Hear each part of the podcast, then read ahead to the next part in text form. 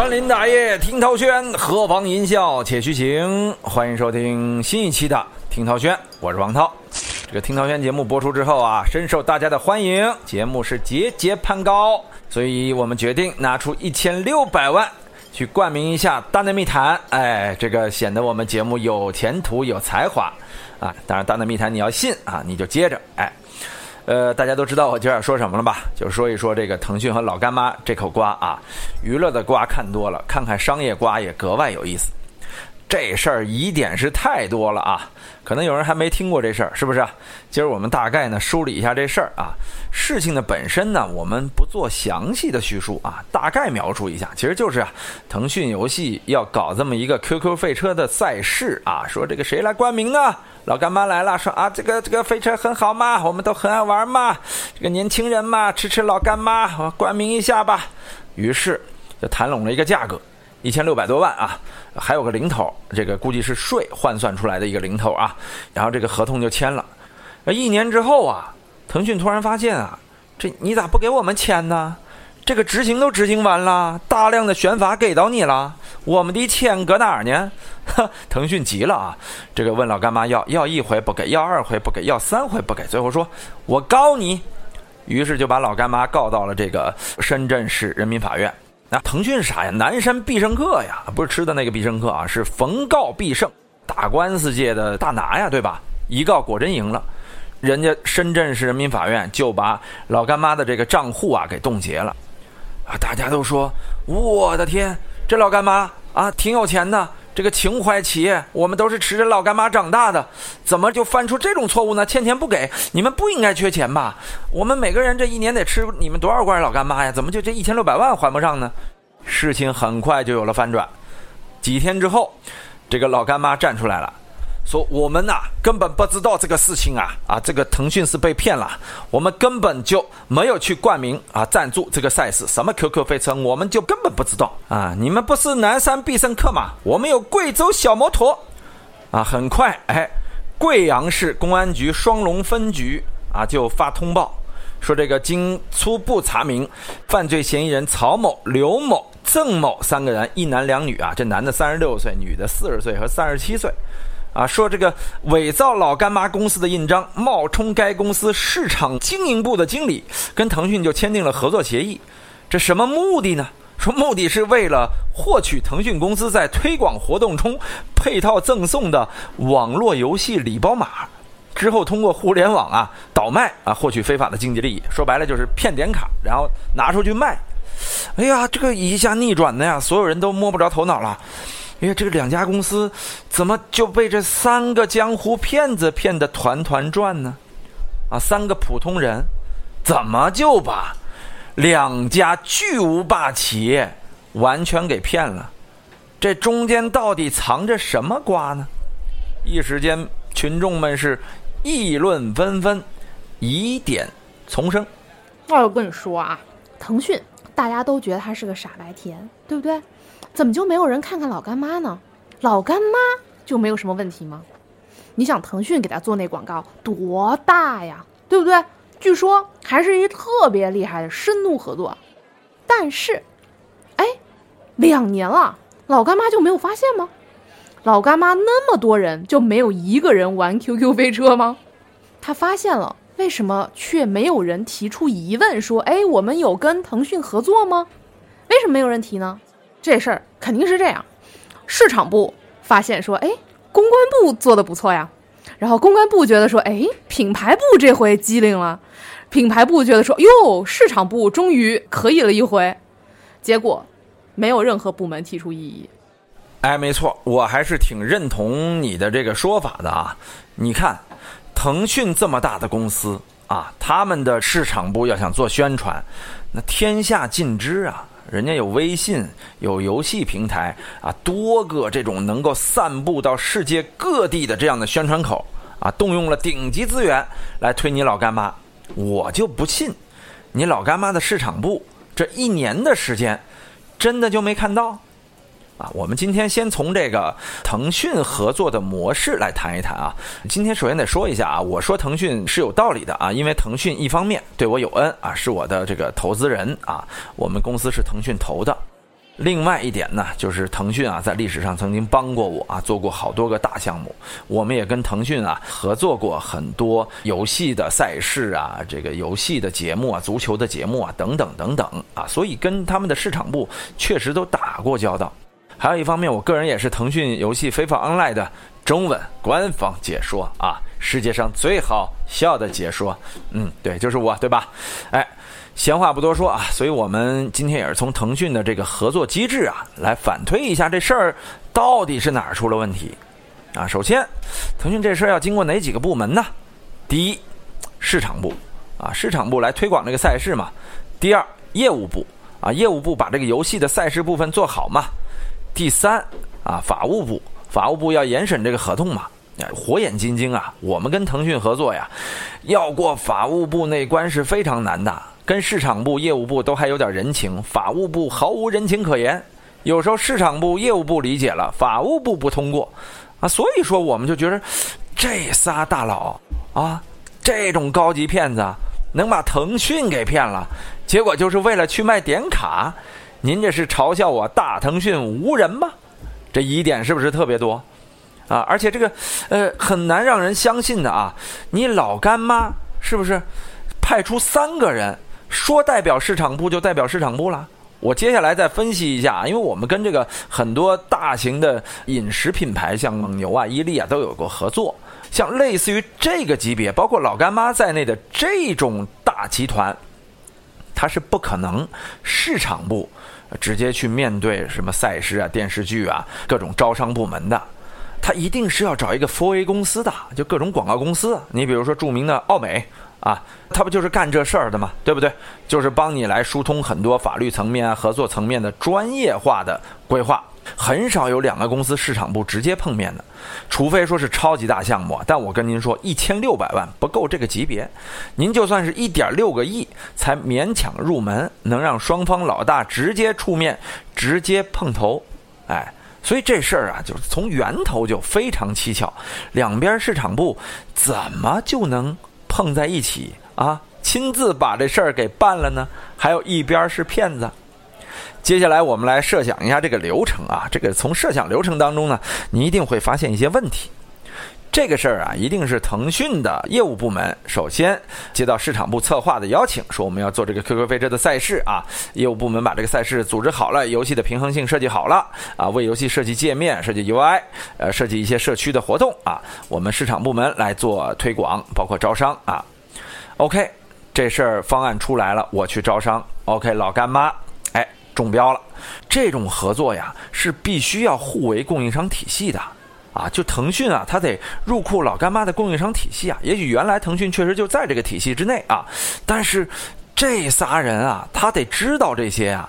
你知道 四 A 公司的合作流程，知道 四 A 公司供应商体系的这个入库流程，这不是一般人能知道的。你你仨个大骗子啊，就过来跟你说，我们搞个赞助吧。就是玩游戏这些泡吧的这个卖点卡的大骗子，他知道这些吗？这得多职业的骗子呀！所以说这就太蹊跷了啊。我们且说这个供应商体系入库这个事儿啊，可能就已经双方合作多时了啊，已经不用再入库了。我们且放开这个疑点啊，就比如说直接老干妈说，哎，这个赛事我喜欢，一千六百万给了 ，OK， 给了，签合同。接下来签合同，你知道法务部门会要啥吗？啊，会审视这个合同，要对方的账户，并且双方要测试账户啊，对不对？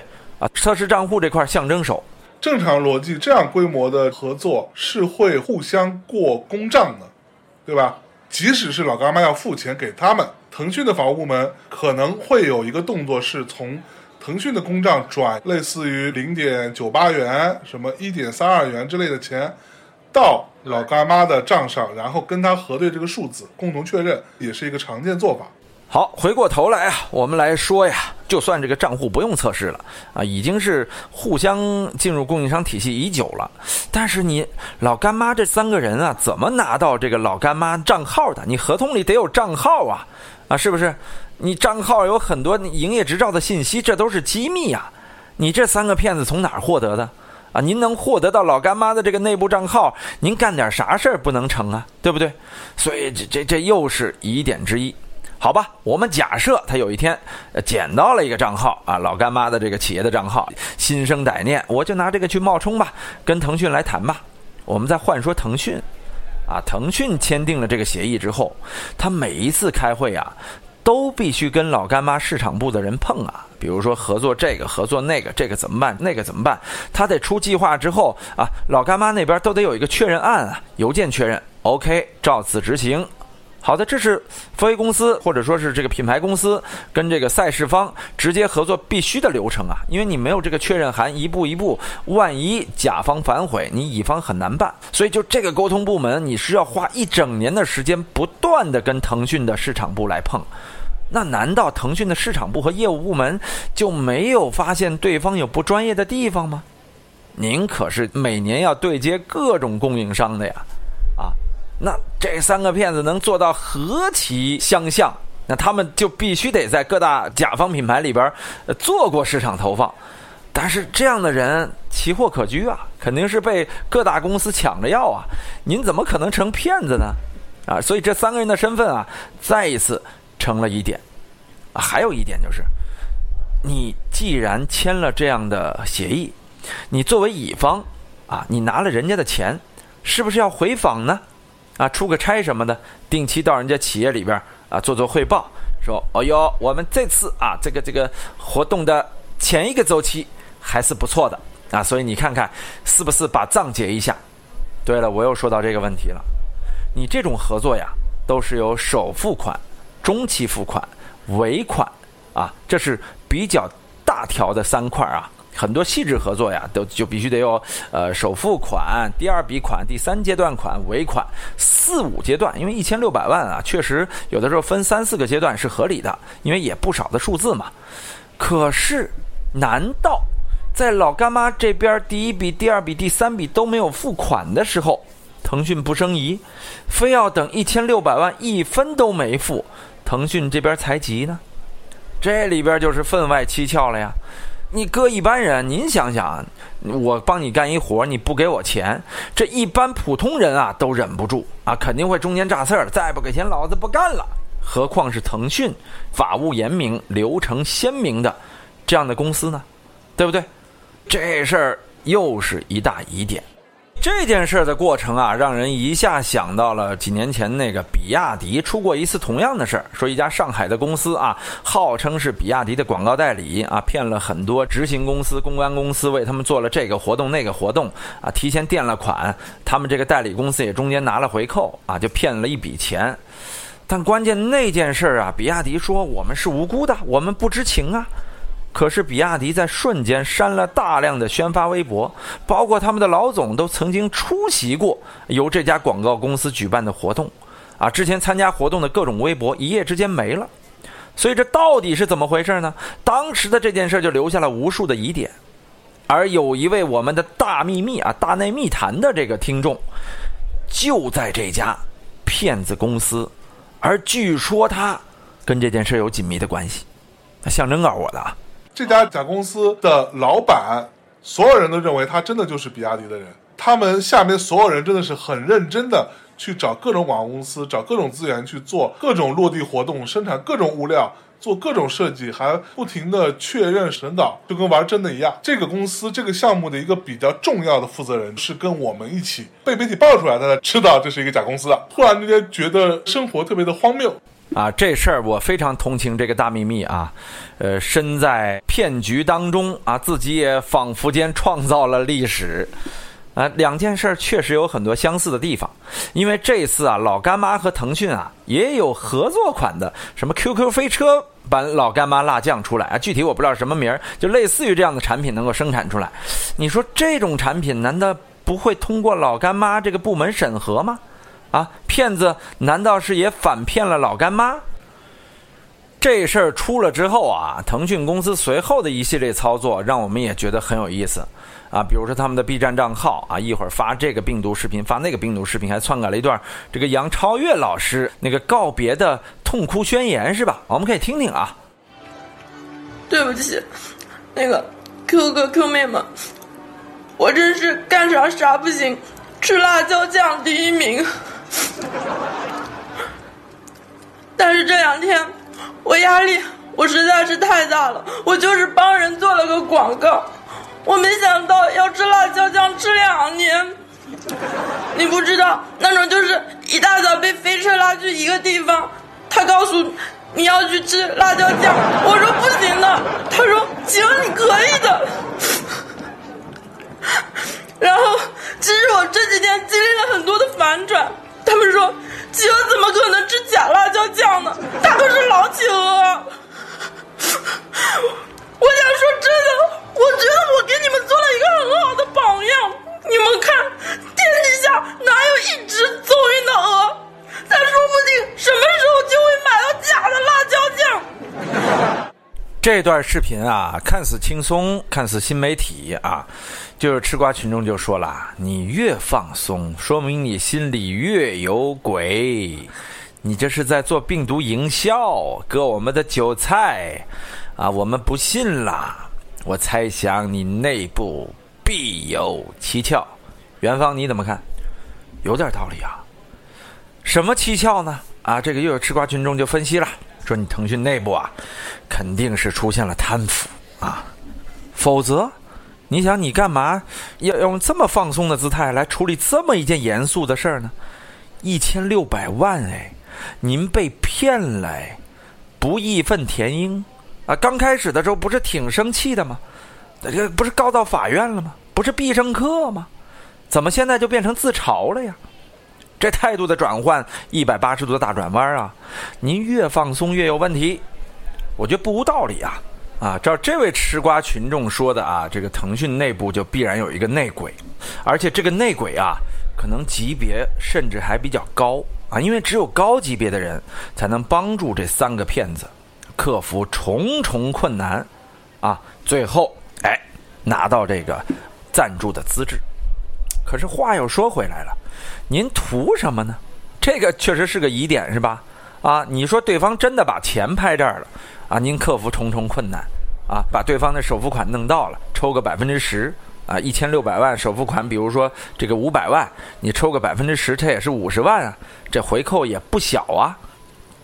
可是没见着钱呢，这只能说呀，如果这种猜测是真的啊，是这哥们儿啊，这个高管也被骗了。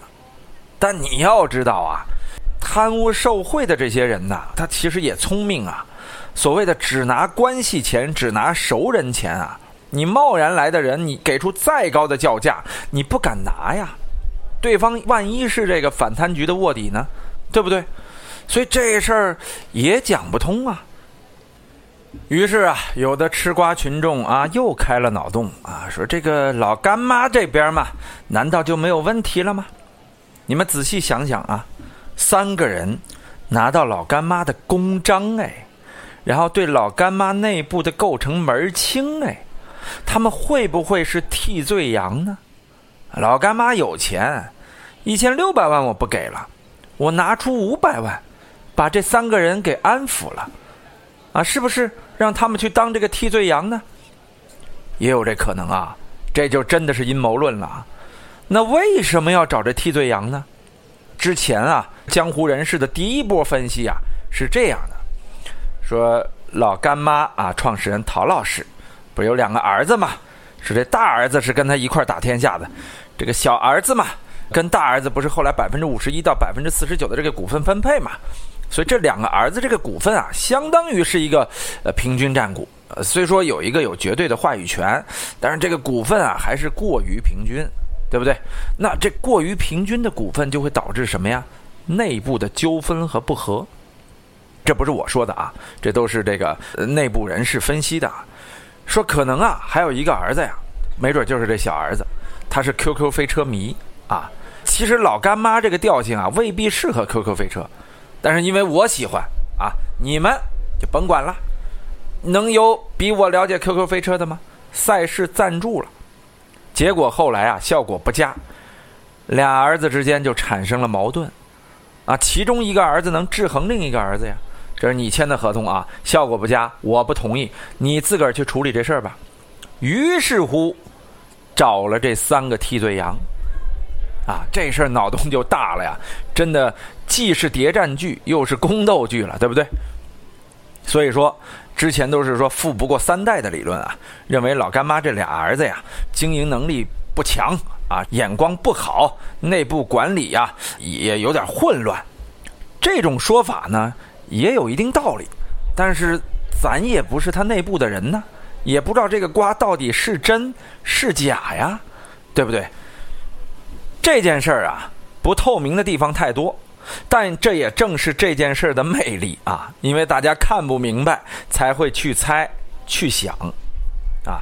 其实我个人呢，因为跟这个 B A T 啊都有合作啊，关于这个贪腐呢，我其实是想说一说的啊，就是我们从大家吃瓜群众猜测的第一点来说啊，你说这些企业存不存在贪腐呢？存在啊，我自己的公司跟 B A T 的各个部门就都有过合作，我具体不说哪个部门啊，因为日后还要合作。我们曾经就给他们策划过，比如说大型的赛事、大型的活动，把这个品牌在华夏地区啊，真的是成立起来，包括有了一定的影响力啊，拉资源、做呈现，效果非常好。但当效果好了之后啊，第一届给你，可能第二届还给你，第三届啊，没你的事儿了。啊，怎么就没你的事儿了呢？因为人家的嫡系来了呀，他跟嫡系到底是什么关系呢？拎不清楚。最后你一看，哎呦，他做的不如我们前两届啊，但是没有办法，人家呀是嫡系，这活就这么被生生的撬走了。我不说是哪家啊，但是确实我在和他们合作当中啊，多次遇到这样的情况。但是我个人的个性是啊，我就不给回扣啊，我就要凭能力办事儿。那这也是我公司可能一直做的不够好的原因啊，但是我认啊，我认。所以说，你说这种大企业拿回扣啊，贪污腐败现象存不存在？存在，而且啊还比较普遍啊。你比如说，有的企业啊，它已经是非常好的一个贪腐管理的模式了。你比如说阿里啊，曾经有我一个初中老师的女儿在阿里工作，当时他们有一个项目啊，我认识他的时候他还是个小学生呢啊，我当时已经初高中了，对不对？等我们十六年之后再见的时候，我知道他在阿里工作，他就说了自己有这个项目。我说哟，我们是在做这个内容策划和创作呀，他就向公司推荐了我们这个团队。结果人家团队负责人就说了，哎呦，你跟这个供应商什么关系啊？他说是我妈妈当年十几年前的学生啊，我们已经十几年没见了。那也不行，你这有连带关系。我们就这么无辜的啊，被这个贪腐侦查系统给排他了。有的时候啊，过度啊来做这个贪腐侦查，确实我个人觉得也会造成一些不必要的损失啊。当然了，也有的公司啊，可能就是完全不做啊，很多权力中层的负责人啊，一手遮天，真的是会带来很多完全不必要的贪腐现象的发生。这在各种大集团，不光 B A T 啊，各种大集团中间可能都有存在。哎，这是一方面。在这点上啊，我自己的公司确实深受其害。我倒真希望啊，未来不管是哪个集团啊，这样的事儿都是越少越好。好，另外再讲一讲这个商业诈骗啊，我曾经也遭遇过这样一件事儿啊，呃，什么事儿呢？就是我确实被商业竞争对手骗过啊。曾经有一个号称我的粉丝的人啊，在我刚创业的时候过来找我聊天啊，说我们是做什么什么的，哎呦，特别喜欢您啊，我们做大娱乐的，我们旗下有这个明星那个明星。我一听，哇，这大娱乐好啊，我做大体育的啊，我缺的就是大娱乐资源，所以我就把我的公司有的资源给他一一呈现，然后呢，又把我的商业模式啊也跟他说得很清楚。我说，你看我们现在啊万事俱备，独缺大娱乐，咱们两家啊深度合作啊，策划一档综艺节目，娱乐明星加体育明星啊，明星两家亲。最后我们一起去攻卫视啊，争取能做这样的超级大项目。相谈甚欢，我一开心也没有什么创业经验，就把所有公司的构想告诉他了。另外一方面我也自负，我就觉得您知道可以，但是您学不去，对不对？可是大概过了不到半年吧，我在行业内也有很多投资人朋友啊，直接把一份商业计划书拿给我，说就王涛啊，我看了一份商业计划书啊，跟你们的非常相似啊，而且啊这中间竞品这块列了你们啊，看你们的劣势啊，劣势上面写的是这家公司已经快不行了啊，资源丧失啊，运营不善，资金链断裂。我再看这家公司的创始人，就是当年那个来找我求教的粉丝，他们后来还拿着我们同样的方案去浙江卫视提案啊，虽说这个方案没成，但是导致我们再拿着同样方案再去浙江卫视提案的时候，人家说你们不是来过吗？而且这哥们儿啊，也拿着同样的方案去捣鼓了一趟体育总局，什么足协，体育总局和足协都认为这家公司是骗子，而且我们后来再去提同样案的时候，他们认为我们也是骗子，给我们造成了非常大的疑惑。这家拉皮条的公司啊，我就不说它是什么了啊，在市场上啊也是到处去对接足球圈的名人，这个解说员，那个球员说我是你粉丝，然后这边又对这个其他人说哟，那个人是我们公司签约的。然后就这样东扯西扯，慢慢的还真融到资了，还真也跟腾讯啊做起过一个足球的真人秀啊，我就不说是啥了啊，骗了各种企业的钱，真的是存在的，身边就活生生的存在。